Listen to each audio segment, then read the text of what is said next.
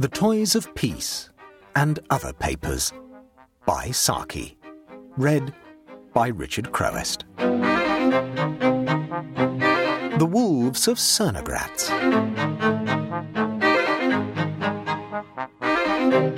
"Are there any old legends attached to the castle?" asked Conrad of his sister. Conrad was a prosperous Hamburg merchant, but he was the one poetically dispositioned member of an eminently practical family. The Baroness Gruebel shrugged her plump shoulders. "There are always legends hanging about these old places. They are not difficult to invent, and they cost nothing. In this case, there is a story that when anyone dies in the castle, all the dogs in the village and the wild beasts in the forest howl the night long. It would not be pleasant to listen to, would it?" "It would be weird and romantic," said the Hamburg merchant. "Anyhow, it isn't true," said the Baroness complacently. "Since we bought the place, we have had proof that nothing of the sort happens. When the old mother-in-law died last springtime, we all listened, but there was no howling. It is just a story that lends dignity to the place, without costing anything." "The story is not as you have told it," said Amélie, the grey old governess. Everyone turned and looked at her in astonishment. She was wont to sit silent and prim and faded in her place at table, never speaking unless someone spoke to her, and there were few who troubled themselves to make conversation with her. Today a sudden volubility had descended on her. She continued to talk, rapidly and nervously, looking straight in front of her and seeming to address no one in particular. "It is not when anyone dies in the castle that the howling is heard. It was when one of the Cernogratz family died here that the wolves came from far and near and howled at the edge of the forest just before the death hour. There were only a few couple of wolves that had their lairs in this part of the forest, but at such a time the keepers say there would be scores of them, gliding about in the shadows and howling in chorus, and the dogs of the castle and the village and all the farms round would bay and howl in fear and anger at the wolf chorus.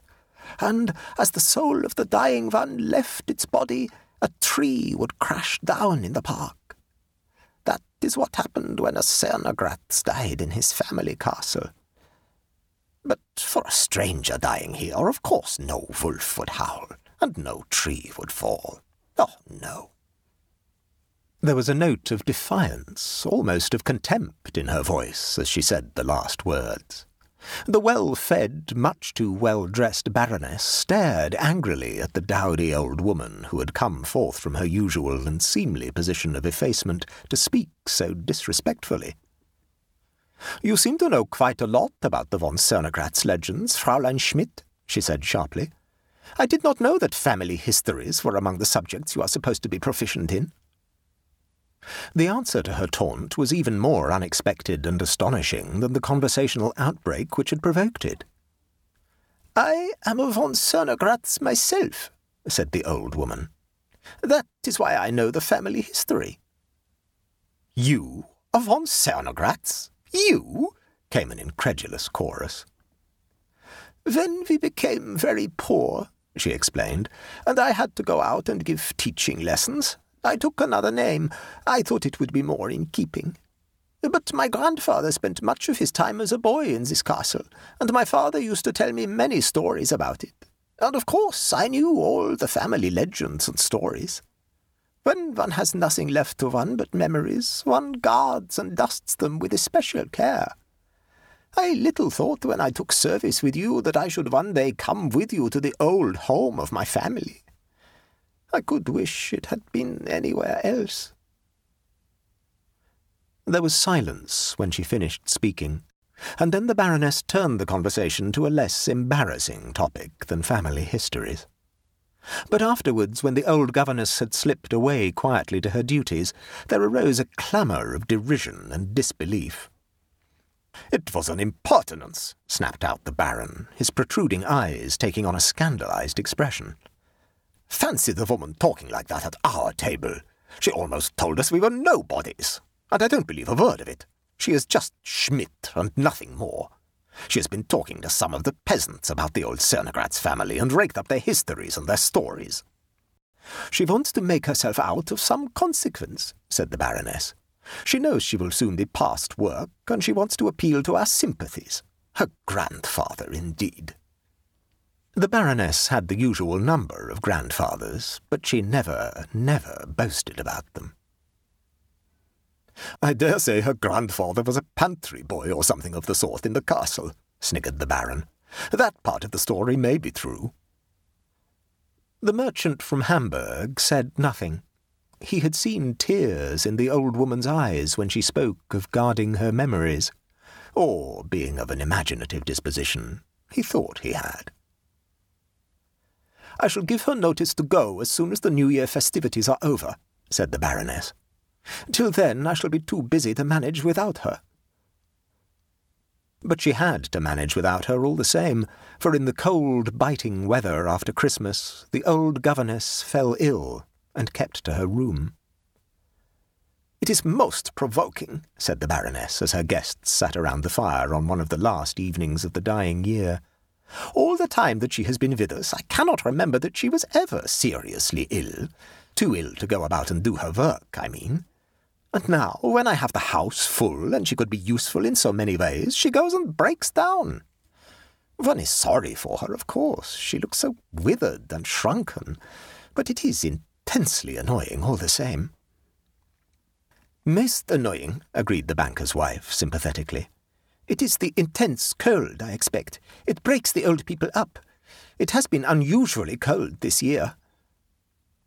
"The frost is the sharpest that has been known in December for many years," said the Baron.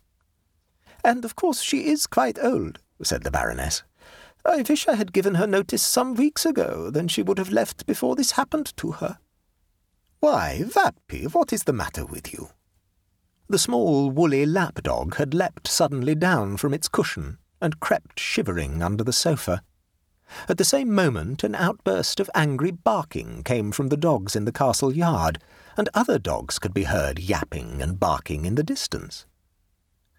"What is disturbing the animals?" asked the Baron. And then the humans, listening intently, heard the sound that had roused the dogs to their demonstrations of fear and rage, heard a long-drawn whining howl, rising and falling, seeming at one moment leagues away, at others sweeping across the snow until it appeared to come from the foot of the castle walls. All the starved, cold misery of a frozen world, all the relentless hunger-fury of the wild, blended with other forlorn and haunting melodies to which one could give no name, seemed concentrated in that wailing cry. "Wolves!" cried the Baron. Their music broke forth in one raging burst, seeming to come from everywhere. "Hundreds of wolves," said the Hamburg merchant, who was a man of strong imagination. Moved by some impulse which she could not have explained, the Baroness left her guests and made her way to the narrow, cheerless room where the old governess lay watching the hours of the dying year slip by. In spite of the biting cold of the winter night, the window stood open. With a scandalized exclamation on her lips, the Baroness rushed forward to close it. "Leave it open," said the old woman, in a voice that for all its weakness carried an air of command such as the Baroness had never heard before from her lips. "But you will die of cold," she expostulated. "I am dying in any case," said the voice. "And I want to hear their music. They have come from far and wide to sing the death music of my family. It is beautiful that they have come. I am the last von Cernogratz that will die in our old castle, and they have come to sing to me. Hark, how loud they are calling." The cry of the wolves rose on the still winter air and floated round the castle walls in long-drawn, piercing wails. The old woman lay back on her couch with a look of long-delayed happiness on her face. "Go away," she said to the Baroness. "I am not lonely any more. I am one of a great old family." "I think she is dying," said the Baroness when she had rejoined her guests. I suppose we must send for a doctor. And that terrible howling!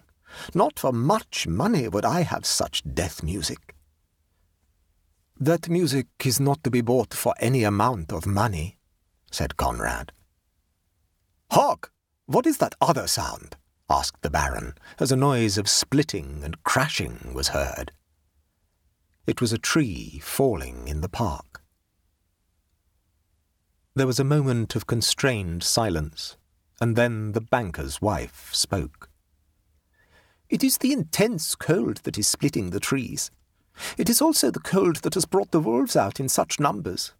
It is many years since we have had such a cold winter." The Baroness eagerly agreed that the cold was responsible for these things. It was the cold of the open window, too, which caused the heart failure that made the doctor's ministrations unnecessary for the old Fräulein. But the notice in the newspapers looked very well. On December 29th, at Schloss Cernogratz, Amélie von Cernogratz, for many years the valued friend of Baron and Baroness Gruebel.